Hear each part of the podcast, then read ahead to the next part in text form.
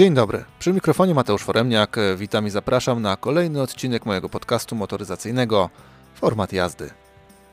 Czy samochód może nastrajać nostalgicznie i kierować nasze myśli w stronę rozważań nad upływającym czasem? Jeśli jego nazwa nawiązuje do procesu odchodzenia z tego świata, chyba nie jest to nic nadzwyczajnego. W moim przypadku dochodzi do tego jeszcze fakt, że to pierwsze auto, które miałem okazję już testować, a tym razem trafia do mnie w nowej generacji. Nie innej konfiguracji, nie z innym napędem, w zupełnie nowym wcieleniu. No to co? Czas ucieka, kona czeka. Zapraszam Was na bliższe spotkanie z drugą generacją Hyundai Kony. Jako się rzekło, z Koną jako modelem miałem okazję już się bliżej poznać. Nieco ponad rok temu gościła u mnie elektryczna wersja pierwszej generacji. Ten wariant ciągle jest dostępny u dealerów marki, więc mogę Was śmiało odesłać do testu tego odchodzącego wcielenia. Znajdziecie je w podcaście i na moim blogu pod numerem 30. Tam też znajdziecie co nieco informacji dotyczących historii tego modelu, a także pochodzenia tej bądź co bądź kontrowersyjnej nazwy. Udała się ona bowiem wyjątkowo kiepsko, ponieważ nie tylko w Polsce ma ona dziwny wydźwięk. O ile u nas pominięte zostały rewiry wulgarności i nieprzyzwoitości, były rejony świata, gdzie i to się nie udało. Dla niemałej części globu, posługującej się językiem portugalskim, kona to mało eleganckie określenie kobiecych narządów płciowych.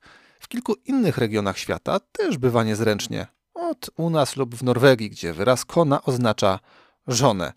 Przypał z nazwą na rynkach portugalskojęzycznych był na tyle spektakularny, że tamtejsi klienci nie uświadczą debiutu drugiej generacji Kony, a Hyundai'a Kauai.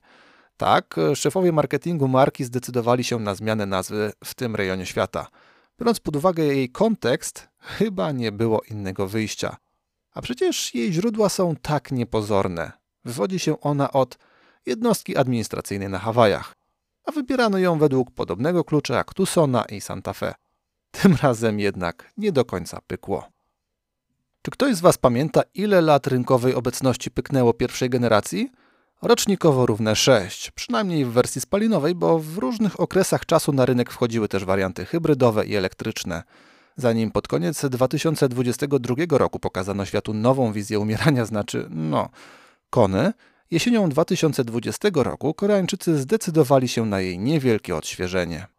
Podkreślam słowo niewielkie, bo jako takie odświeżenie mogłoby towarzyszyć debiutowi nowej generacji. W wielu przypadkach tak bywa. Niektóre auta ewoluują na przestrzeni dekad i nawet po wieloletniej obecności na rynku da się dostrzec jakieś wspólne elementy z protoplastami. A Kona, wizja zaprezentowana w pierwszej generacji, dosłownie umarła wraz z nią. Szukając punktów wspólnych, wymienilibyśmy logo producenta, a dalej to już tylko atrybuty samochodu jako takiego. Fakt posiadania czterech kół, drzwi, karoserii i tym podobne. Nie przesadzam, po prostu zostawiono nazwę dla w gruncie rzeczy zupełnie innego modelu. Przede wszystkim kona znacznie urosła. Aktualnie mierzy 4355 mm długości, 1825 szerokości i 1570 wysokości. Rozstaw osi to 2660 mm. W porównaniu do poprzedniczki przybyło jej 15 cm długości, 2,5 szerokości, a także 6 dodatkowych centymetrów w rozstawie osi. Co ciekawe, nie zmieniła się jej wysokość, co przy znacznie zmienionych proporcjach nadwozia, nadających nowej konie większej siły i masywności, nieco zaskakuje. Podobnie jak wizualne odczucia dotyczące oceny jej wielkości. Podobnie jak Ioniq 5, nowa kona wydaje się mniejsza niż jest w rzeczywistości.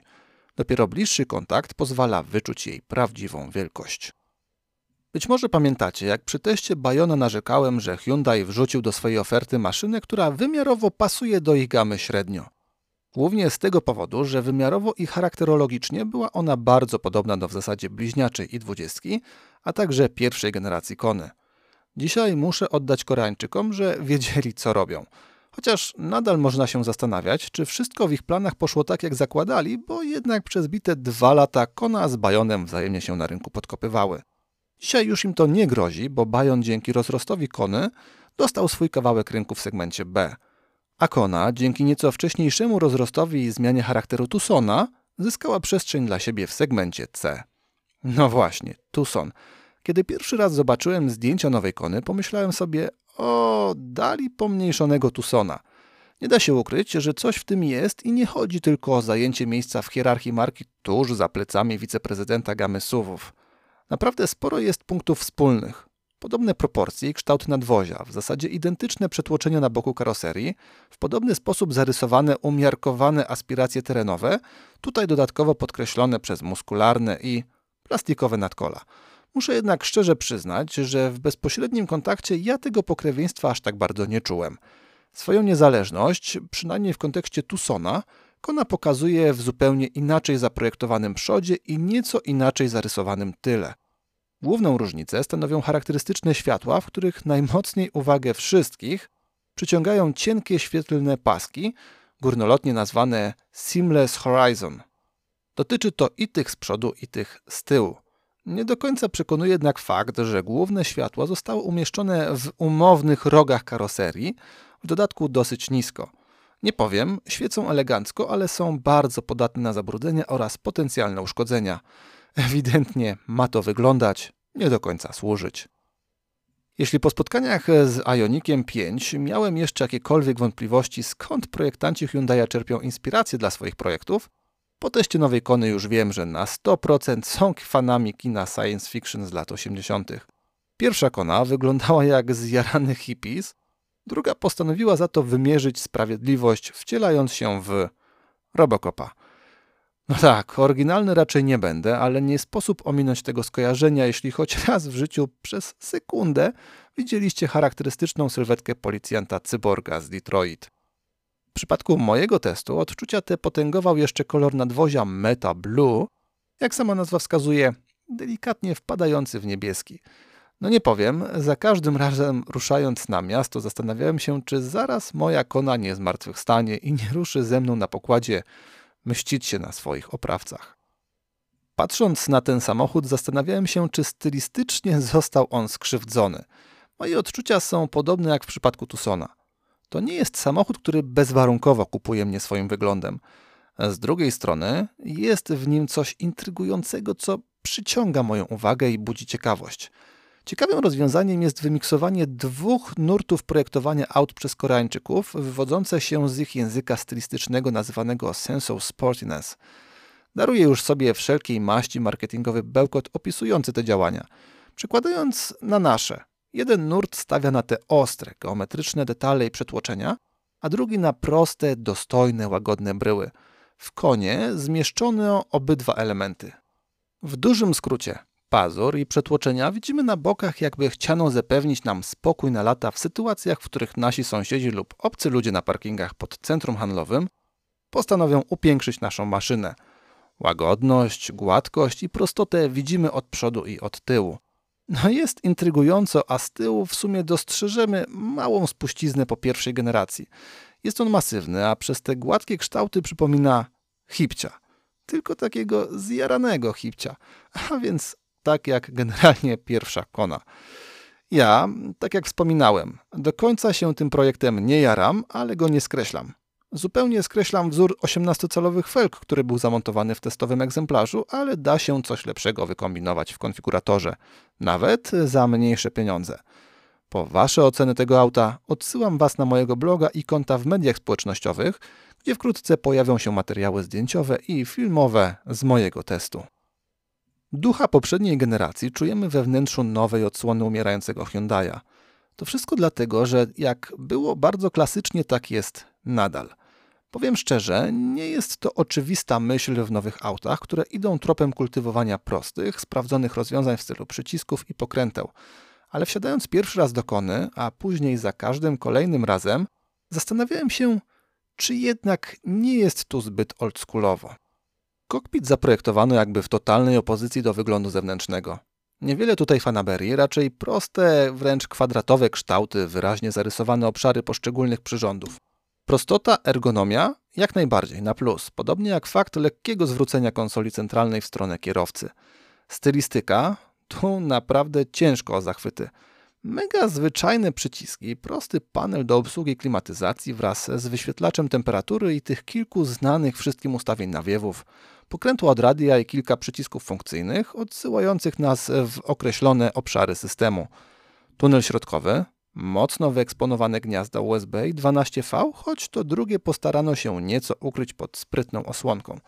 Poza tym, znowu, kilka prostych, by nie powiedzieć prostackich przycisków, tym razem głównie od podgrzewania pośladków, kierownicy, a także służących do obsługi kamery cofania. Najmocniej w tym otoczeniu wyróżnia się pokrętło do zmiany trybów jazdy. Wygodne, ale niespecjalnie wyglądające. I tak mógłbym podsumować całość tego obszaru. Wygodne to jest, fizyczne przyciski dla mnie zawsze są na plus, intuicyjność wzorowa, ale forma niezbyt porywająca. Na plus fakt, że nie starano się tego reanimować przy pomocy Piano Black. Mimo wszystko łatwo zorientujecie się, że to samochód z 2023, a nie 2003 roku. W służbie jej nowoczesności na posterunku trwają dwa potężne ekrany multimedialne. W przypadku tak wyposażonego egzemplarza mowa o parce złożonej z ekranów o przekątnej 12,3 cala każdy. Może nie jest to Honda E-Loop, bardziej z rodziny, Ioniq 5 z kamerami zamiast lusterek, ale ten powiew nowoczesności mocno odświeża ten nieco zatęchły koncept stylistyczny wnętrza. Może bez nadzwyczajnego polotu, ale całkiem sprawnie zostały te ekrany wkomponowane w deskę rozdzielczą, fajnie też łącząc się z nawiewami powietrza, choć patrząc od strony pasażera, finezji w łączeniu tych elementów trochę zabrakło, w czym przeszkodziła półka na drobiazgi znajdująca się przed naszym towarzyszem podróży. W tym miejscu warto wspomnieć, że obsługiwany na tym centralnym ekranie system przeszedł lifting. Może nie jest to aż tak rewolucyjna zmiana jak w przypadku stylistyki Kony, ale różnice czuć. Główny nacisk został położony na nowszy interfejs, ale mówimy bardziej o zmianach ewolucyjnych niż rewolucyjnych. Nieco mocniej postawiono też na widgety, które możemy w pewnym zakresie personalizować. Wierzchnia warstwa została nieco uporządkowana, ale pod tym płaszczykiem nadal kryje się alternatywna rzeczywistość. Mnie system Hyundai nie przekonuje swoją intuicyjnością i uważam, że jest dosyć mocno rozbudowany. Na tyle, że dokopałem się nawet do opcji, która sprawdza dla nas najświeższe wyniki i wydarzenia sportowe. Bayer? Fajny, ale trudno mi sobie wyobrazić kogoś, kto by korzystał z tego w samochodzie, zamiast sprawdzić sobie na telefonie. Zamiast takich kwiatków wolałbym dostać bezprzewodową duplikację smartfona, ale nie dostałem. Co więcej, wy ani jakikolwiek klient też nie dostaniecie. Koreańczycy tutaj też trzymają się klasyki i oferują takie sztuczki wyłącznie po kablu. Co w mojej ocenie, przynajmniej przy tych topowych wariantach, jest sporym niedociągnięciem. Na drugim z tych potężnych ekranów, które zresztą zostały połączone w jeden ciąg nowoczesności, Mamy klasyczny dla Hyundai zestaw cyfrowych wskaźników wraz ze wskazaniami komputera pokładowego. Tutaj akurat jest dosyć prosto i klarownie. Nikt nie powinien mieć większych problemów z odnalezieniem potrzebnych opcji. Chyba, że ktoś postanowi zrobić psikusa i zamiast wskazywać zużycie w litrach na 100 km, ustawi, tak jak mi, przelicznik przejechanych kilometrów na litr paliwa. Nie powiem, lekko mnie wku... no, znaczy irytowało takie rozwiązanie i chwilę musiałem poklikać po systemie, aby to zmienić. Absolutnie niczego nie zmieniałbym za to w obszarze zestawu kamer. W testowanym egzemplarzu trafiła do mnie na maksa wypasiona opcja tego elementu wyposażenia, na czele z kamerą 360 stopni i wyświetlaniem martwego pola na ekranie przed kierowcą. Co tu dużo mówić? Klasa. Również w nocy. Rozwiązania z Jaguarów i Land Roverów są tylko na nieco wyższym poziomie, co biorąc pod uwagę różnice w klasie samochodów, stanowi fenomenalną laurkę dla w sumie to dosyć budżetowego Hyundai'a. No właśnie, bo to wszystko znalazło się w samochodzie, który wykonano może nie po kosztach, ale bez fajerwerków i wodotrysków. Osobiście nie mogę mówić o rozczarowaniu, ale czułem pewien materiałowy niedosyt – Plastiki są twardawe, elementy tunelu środkowego wyglądają wręcz kiepsko. Można było się dopatrzeć miejsc, gdzie ślady po montażu mogły zostać nieco lepiej pozasłaniane. W niektórych obszarach, szczególnie na górze kokpitu, postarano się nieco pozaklinać rzeczywistość i rzucić tam coś bardziej jakościowego, ale nie przysłoniło to ogólnego wrażenia. Poziom wykonania Kony określiłbym jako wyższą klasę budżetową, co w sumie nie zmieniło się w kontekście poprzedniej generacji. Doceniam jednak sztywniutkie spasowanie tego wszystkiego, że nawet nie pstryknie tutaj najmniejszy kawałek plastiku. Podobnie można opisać charakterystykę zawieszenia i foteli. Też jest sztywno i trochę rozczarowuje fakt, że tak słabo reaguje ono na nierówności na trasie.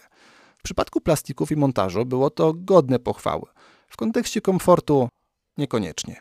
Wizja kilkuset kilometrów koną nie jest najwspanialszą motoryzacyjną opcją, ale i tak jest lepiej niż w przypadku legendarnej już u mnie Oktawii. Zamiast jednego to dwa postoje w trasie, gimnastyka i jakoś to będzie. W kontekście komfortu są też pozytywy.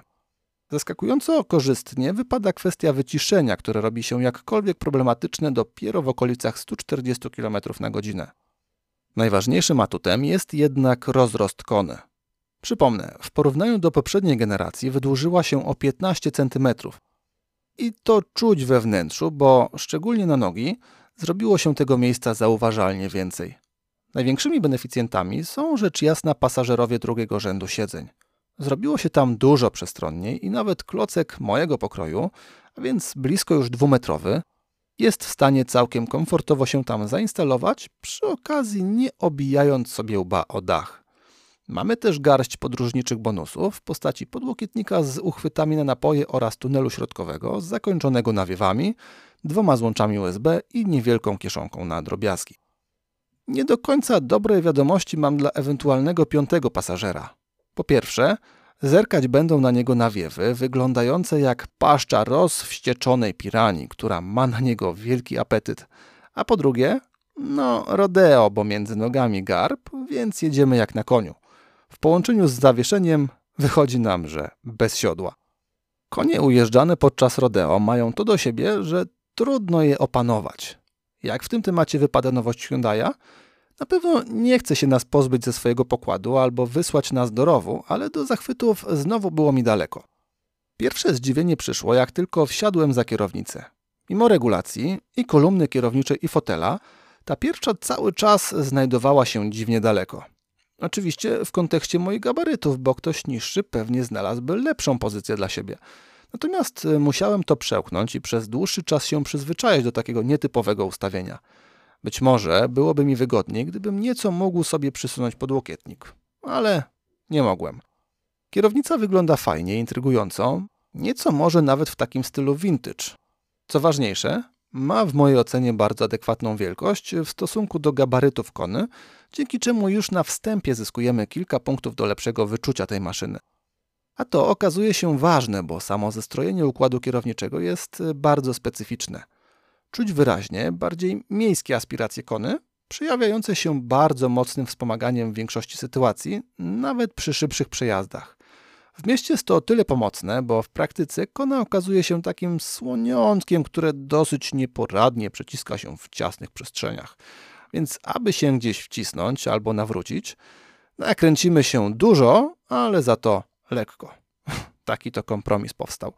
Mniej kompromisowo jest w momencie niewielkiego chociaż podostrzenia w zakrętach. Nie do końca przewidywalnie zachowuje się tył kony, który odczuwamy tak, jakby miał lekki niedowład i reagował na nasze komendy kierownicą z niewielkim opóźnieniem. Być może został gdzieś zaburzony rozkład masy, ponieważ cały czas miałem wrażenie, że ten tył chce mnie wyprzedzać lub uciekać sobie w nie do końca pożądane przeze mnie rewiry. I to wcale nie przy jakichś koszmarnych prędkościach. Tak więc, patrząc na to, co aktualnie jest za oknem, a więc atak zimy, na miejscu kierowców kony byłbym bardzo, bardzo ostrożny. Zauważyłem, że od jakiegoś czasu co samochód to narzekam na widoczność. Tym razem zrobię wyjątek i będzie słodko-gorzko. Słodko, ponieważ mamy spore lusterko wsteczne, niemałą tylną szybę i wstecz dawno nie miałem tak dobrego widoku jak w konie. Co mnie w sumie zaskoczyło, bo z zewnątrz wcale to jakoś nadzwyczajnie obiecująco nie wygląda. Gorzko, ponieważ tak super, no nie było z widocznością po skosach, głównie za sprawą słupka A. Na boki powiedzmy, że ujdzie. Podobnie wygląda kwestia dostępnej przestrzeni bagażowej. Może nawet więcej niż ujdzie, bo mówimy o 466 litrach w podstawie. Po złożeniu oparć ta wartość rośnie do 1300 litrów. Co ciekawe, w każdym wariancie napędowym Hyundai deklaruje takie same wartości. Organizacja i wykończenie tego wszystkiego jest jak cała kona. Godna, choć z widocznymi ograniczeniami. Plastik nie powala, jest cienki, a w swojej strukturze twardy, przez co podatny na uszkodzenia. Wielkiej organizacji tutaj nie uświadczymy, ale mamy dwie wnęki przy nadkolach, a także organizer pod podłogą, który może też skrywać opcjonalne koło zapasowe. W dużym skrócie mamy tutaj prawie prostokąt, a po złożeniu oparć nie tworzy nam się uskok tektoniczny. Kanapa dzieli się na trzy, dzięki czemu możemy przewieźć jakiś ponadgabarytowy element bez konieczności rezygnowania z pasażerów z tyłu. Próg załadunku jest dosyć przyjazny jak na suwo crossovera. Praktycznie, akceptowalnie, tylko tyle i aż tyle. W sumie to samo mógłbym powiedzieć w podsumowaniu wnętrza. Na plus niewątpliwie większa przestrzeń, solidne wykonanie, odświeżenie systemu i, mimo wszystko, zmiana koncepcji kokpitu na nieco nowocześniejszą. Z naciskiem na nieco, co może budzić dwojakie odczucia. Dziwne prowadzenie, sztywne zawieszenie i twarde fotele to kamyczki do ogródka minusów Kony. Całościowo jest dla mnie na czwórkę, a po Wasze wrażenia tradycyjnie odsyłam Was na mojego bloga, Instagrama lub Facebooka. Za to piątka wypada w temacie dostępnych opcji napędowych. Nie, nie chodzi mi jeszcze o moją ocenę. Dokładnie tyle opcji mają aktualnie do wyboru klienci. I są to możliwości od lewa do prawa. Spalinowe, hybrydowe i typowo elektryczne. Jeśli chodzi o napędy wyłącznie na paliwo, do wyboru oddano dwa silniki. Trzycylindrowe 1.0 TGDI o mocy 120 koni mechanicznych, które można sparować z sześciobiegowym manualem lub siedmiobiegowym automatem DCT. To opcja mocno kompromisowa, oddająca do dyspozycji zaledwie 172 Nm maksymalnego momentu obrotowego, setkę w nieco mniej niż 12 sekund i prędkość maksymalną na poziomie 180 km na godzinę. Ma za to być oszczędnie – Deklarowane zużycie paliwa wynosi w tym wypadku około 6 litrów na setkę. Drugą opcją benzynową jest już czterocylindrowy silnik 1.6 TGDI o mocy 198 koni mechanicznych. O, brzmi lepiej, prawda? Papier to potwierdza. Też mamy możliwość wyboru między manualem i automatem, a w topowych konfiguracjach możemy też postawić na napęd na wszystkie koła.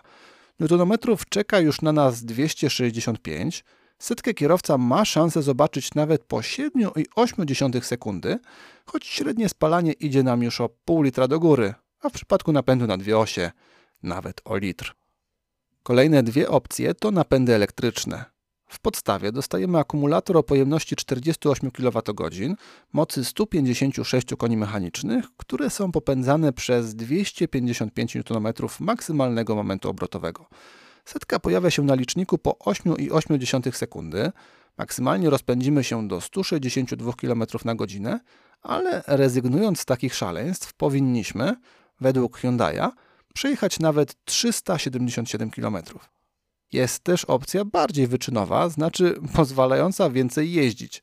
65 kWh w akumulatorach, 218 koni mechanicznych, ale newtonometrów też 255. Tak skonfigurowany zestaw pozwala setkę zobaczyć po 7,8 sekundy, popędzić konę do 172 km na godzinę, a skonać dopiero po 514 km.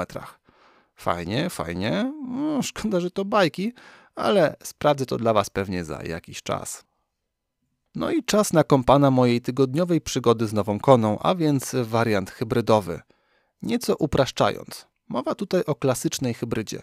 Jest to miks silnika 1.6 GDI o mocy 105 koni mechanicznych, sparowanego z automatyczną sześciobiegową skrzynią biegów, wspartego silnikiem elektrycznym o mocy 43,5 konia mechanicznego. Akumulator układu elektrycznego ma pojemność nieco ponad 1,5 kWh. To wszystko zebrane w całość daje nam do dyspozycji 141 koni mechanicznych, 265 Nm maksymalnego momentu obrotowego, do setki toczy konę w około 11 sekund, a maksymalnie pojedziemy nią 165 km na godzinę. Powinniśmy przy tym zużywać od 4,5 do 4,8 litra paliwa na każde 100 km. Na samym początku zamknę kwestię napędu elektrycznego. Wyłącznie na prądzie za dużo nie pojeździmy. Nie mamy możliwości samodzielnego wymuszenia tego rodzaju napędu, o tym decyduje sobie komputer regulujący pracę tego zestawu. Jak się domyślacie, Elektryczna natura kony jest aktywna głównie przy ruszaniu, gdzie zużycie paliwa jest największe. Aktywuje się też przy dłuższym postoju lub w momencie jazdy z niską jednostajną prędkością. Z tego powodu ona często włącza się i wyłącza, co nie jest dobrą informacją dla użytkowników. A to dlatego, że lubi sobie przy tym nieco poszarpywać. No, nie jest to mistrz kamuflażu i za każdym razem poczujecie, że coś wam tam pod maską przeskoczyło. Jeśli chodzi o wrażenia z jazdy, największym atutem tego napędu jest kluczyk, którym go uruchamiamy. Spokojnie, nie musimy go nigdzie wtykać, ale nadal jest potrzebny w samochodzie, a wygląda super. Takie kluczykowe logo producenta. Bo wrażeń z jazdy wielkich nie mamy. Kona ani specjalnie nie przyspiesza, ani nie wydaje jakichkolwiek dźwięków. Jeśli już, to może trochę irytować sześciobiegowy automat, który w wielu wypadkach wydaje się niewystarczający lub dziwnie zestrojony. Szczególnie przy wyższych prędkościach było to problemem, bo kiedy na autostradzie pojawiała się jakaś lekka górka, on nagle stwierdzał, że musi zrzucić bieg na czwórkę, aby utrzymać naszą prędkość przy życiu. Jakaś tragedia. Aby było ciekawiej, wymiksowano tutaj trochę funkcję manetek przy kierownicy. Kona w tym wariancie napędowym oferuje trzy tryby jazdy: Eco, Sport i Snow, którego nie miałem okazji sprawdzać. Kiedy stawiamy na Eco, kona jest spokojna, a manetki służą nam do regulowania poziomu rekuperacji. Skrzynię mamy w drążku przy kierownicy, a pożądany kierunek jazdy ustawiamy kręcąc pokrętłem na nim umieszczonym, tak jak to było w Ioniku 5. Nie mamy zatem możliwości samodzielnego ustawienia biegu. Sytuacja zmienia się, kiedy prostym pokrętłem z tunelu środkowego zmienimy tryb jazdy na sport. Kona nadal jest cenna, ale za to mocniej, choć bez sensu, warczy, a manetki nie zajmują się wtedy rekuperacją, a zmianą biegów. Nie powiem, za pierwszym razem byłem srogo zdziwiony, kiedy zamiast zwiększyć sobie rekuperację, nagle przymoliłem konę wrzutką wyższego biegu. Nie podoba mi się to rozwiązanie, bo jest szalenie nieintuicyjne i nawet pod koniec testu miałem tendencję do pstrykania biegami w trybie sport, chcąc pomóc sobie trochę dodatkową rekuperacją. Ale na autostradzie miało to swój atut, bo mogłem sam wymusić trzymanie wyższego biegu. Nie było jednak zupełnie kolorowo, bo chociaż początkowo Kona sobie radziła na tym wyższym biegu, w pewnym momencie jakby coś ją blokowało – i nie chodziło o obroty silnika spadające z powodu niewłaściwego biegu. Bardziej, jakby jakiś system mówił: Halo, halo, lecimy 140, to mamy czwóreczkę, a nie jakąś szóstkę. Wyobraźcie sobie teraz. Macie taki obiektywnie niezbyt mocny silnik, chcecie pocisnąć 140, a tu nagle macie czwórkę i wyjca na pokładzie. Nie dość, że komfort akustyczny nawet w dopracowanym pod tym względzie aucie leży i kwiczy, to wasz portfel i bak raczej też nie są zachwycone. Hybryda też nie za bardzo wie, co robić w takiej sytuacji. Dawać wam prąd, ładować się, a może wyskoczyć i zostawić to wszystko w cholerę. Coś tu gdzieś zostało mocno przekombinowane. Podobnie jak systemy asystujące obecne na pokładzie. Powiem szczerze, chciało mi się wyć. Do tej pory prawie w każdym przypadku auta Hyundai zachwycały mnie pod tym względem. Tutaj może przemilczę, bo musiałbym przeklinać. Podobno te zmiany nie do końca są wizjami Koreańczyków, a dostosowaniem się do zmieniających się wymagań homologacyjnych. Okej, okay, rozumiem, że pewne systemy irytująco muszą się uruchamiać za każdym razem, jak wyłączymy samochód, bo ktoś sobie coś takiego wymyślił i tego wymaga. Tylko czy faktycznie ich wyłączenie musi być tak solidnie schowane? Czy kontrola uwagi kierowcy musi podnosić alarm, kiedy tylko rzucimy okiem na prędkościomierz, czy z tego powodu aktywny tempomat nagle musi świrować, a asystent pasa ruchu zrezygnować z sensownego wspierania kierowcy? Tak, to są pytania retoryczne. W tym aspekcie niestety dla Kony szkolna pała. Żal tym większy, że do niedawna był to wzorowy uczeń. Wracając jednak do napędu. Nie ukrywam, sens kupowania takiej hybrydy budzi trochę moich wątpliwości. No bo tak, niby kupujemy zestaw 1.6, koni, podobno w sumie 141, a osiągi oferuje on na zbliżonym poziomie co ten podstawowy silnik 1.0. W przypadku hybryd też startujemy od najniższej wersji wyposażenia Smart i widzimy, że musimy dorzucić do takiej przyjemności ponad 23 tysiące złotych. W deklaracjach producenta różnica spalania wynosi mniej więcej 1,5 litra na korzyść hybrydy. Przyjmując dzisiejsze ceny paliwa na poziomie około 6 zł 50 groszy, na każdej przyjechanej stówce oszczędzamy jakieś 10 zł. Nie trzeba być wybitnym matematykiem, aby wyliczyć, że ten zakup zwróci nam się po 230 tysiącach kilometrów. Nie sądzę, aby wielu kierowców wytrwało tak długo ze swoją koną. Natomiast pojawia się jeszcze podstawowe pytanie: czy ta hybryda faktycznie okazuje się tak oszczędna, jak deklarują Koreańczycy? Bo może w praktyce sens jest jeszcze mniejszy. Oczywiście, aby miarodajnie to określić, trzeba będzie dorwać kiedyś do testu wersję spalinową. Może w praktyce rozstrzał będzie większy niż w deklaracjach. Chociaż hybrydowa Kona, przynajmniej w mieście, wypadła bardzo porównywalnie do informacji z konfiguratora. W trybie Eco zużywałem od 4,4 do 4,8 na 100 km, czyli w zasadzie idealnie jak w katalogu. Kiedy stawiamy na nieco więcej irytujących dźwięków i zmianę widoku zegarów, musimy pogodzić się ze spalaniem na poziomie 5,1 do 6,4 litra. Drogi krajowe pokazują, jak bardzo hybrydowa kona uzależniona jest od warunków drogowych. W płynnym i spokojnym ruchu bez problemu osiągamy 4,5 litra. Kiedy robi się mniej przyjemnie, przebijamy już piątkę. U mnie maksymalnie wyszło 5,2. Chcąc skorzystać z szybszych tras, e, warto uwzględniać tylko te szybkiego ruchu, ewentualnie nie przekraczać prędkości 130 km na godzinę. Eski wymagają od dziarskiego Hyundai'a dostarczenia mu przynajmniej 5,9 litra na 100. Ale są momenty, kiedy będzie potrzebował nawet 7,2. Przy 130 zużycie wygląda podobnie. 6,3 do 7,2 litra na 100 km.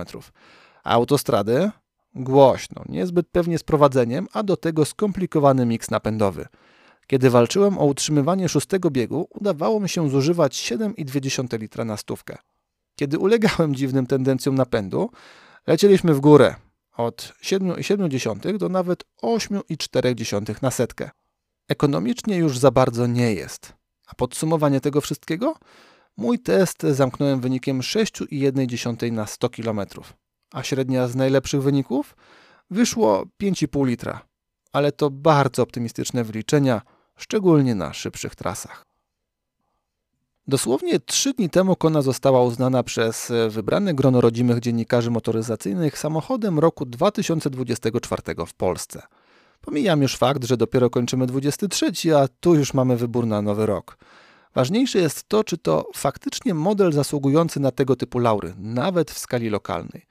Do końca obiektywny nie jestem, ponieważ najzwyczajniej w świecie jeszcze nie miałem kontaktu z pozostałymi autami zakwalifikowanymi do finałowej piątki. Swoje wątpliwości jednak mam. Jestem za to pewny, że Kona ma wiele, aby nie dać Hyundaiowi umrzeć. Porządne wykonanie i niezłe walory użytkowe. To bezsprzeczne atuty. Zupełnie uznaniowa jest kwestia odważnego designu, który ja osobiście kupuję umiarkowanie. Wybór jednostek napędowych i ich osiągi stanowią obiektywną wątpliwość, ale daleko tutaj do zniechęcenia wobec Kony. Nawet przykombinowane systemy asystujące trudno uznać za czynnik dyskwalifikujący tego zawodnika. W tym momencie analiza SWOT wypada po myśli Koreańczyków i teoretycznie wszystko powinno się zgadzać. Pozostaje jednak decydujący czynnik cena. No i cóż, tanio nie jest. Hyundai zapatrzył się nieco w Hondę i ostatnio przestał oferować typowo golasowe wersje swoich aut. Fakt, nawet warianty otwierające cennik są solidnie wyposażone, a różnice z tymi bogatszymi sprowadzają się głównie do detali pokroju klimatyzacji manualnej zamiast automatycznej, braku podgrzewania tyłka i kierownicy, a także kilku systemów asystujących. Ale coś za coś i aby wyjechać z salonu najtańszą dostępną koną, musimy mieć odłożone lub pożyczone przynajmniej 111 tysięcy złotych. W momencie publikacji tego odcinka da się urwać kilka tysięcy, ale zniżki mają to do siebie, że dzisiaj są, a jutro ich nie ma. Wersje z automatem startują od 121,5 tysiąca złotych, te z mocniejszym silnikiem spalinowym to przynajmniej 130,5 tysiąca, a na N-Line'a musimy przygotować co najmniej 150 tysięcy. Topowo skonfigurowany egzemplarz, wyłącznie spalinowy, to koszt na dzień dzisiejszy katalogowo 180 tysięcy złotych. Hybrydy startujemy od 134,5 tysiąca, kończymy przy blisko 169 tysiącach. A elektryk dopiero się z nami wita, kiedy zamykamy konfigurator spaliny, bo potrzebujemy 185 tysięcy złotych, ale pamiętajmy, możemy liczyć w tym wypadku na ministerialne wsparcie. Chcąc szpanować faktem, że macie najdroższego możliwego do skonfigurowania Hyundai Kone, musicie wysupłać dla Koreańczyków 244 tysiące złotych. No więc tak, zrobiło się srogo. Kilka lat temu za tyle pieniędzy można było mieć nie tylko wypasiony samochód, ale i kupić sensowne mieszkanie. Dzisiaj starcza to na sensowny samochód. Zdecydowanie nie lubię tego trendu. Co by nie mówić, przez taką wycenę nieco mniej przychylnie patrzę też na ten model. A skoro już wspomniałem o Hondzie, tak tylko przypomnę, że HRV z hybrydowym silnikiem 1.5 o sumarycznej mocy 131 koni mechanicznych cenowo zaczyna się od 145 tysięcy. Tyle samo kosztuje podobnie wyposażona kona. I powiem Wam szczerze, zestawiając ze sobą te dwa modele, miałbym bardzo poważne wątpliwości, czy stawiać na Hyundai'a. Nie jestem przekonany, czy to dobra droga dla Koreańczyków. Aktualnie pozycje na rynku mają dużo mocniejszą od rywali z Japonii, ale czy klienci w naszym kraju długo jeszcze będą iść za Hyundaiem, mówiąc nieco kolokwialnie na opinii? Wyniki kony będą poważnym testem. Bardzo jestem ciekawy, jak to wszystko będzie się układało. W tym odcinku to już wszystko z mojej strony. Serdecznie zapraszam do kontaktu oraz słuchania kolejnych testów. Pamiętajcie też, aby odwiedzać format jazdy w internecie, na Instagramie i Facebooku. Dziękuję za uwagę i do usłyszenia.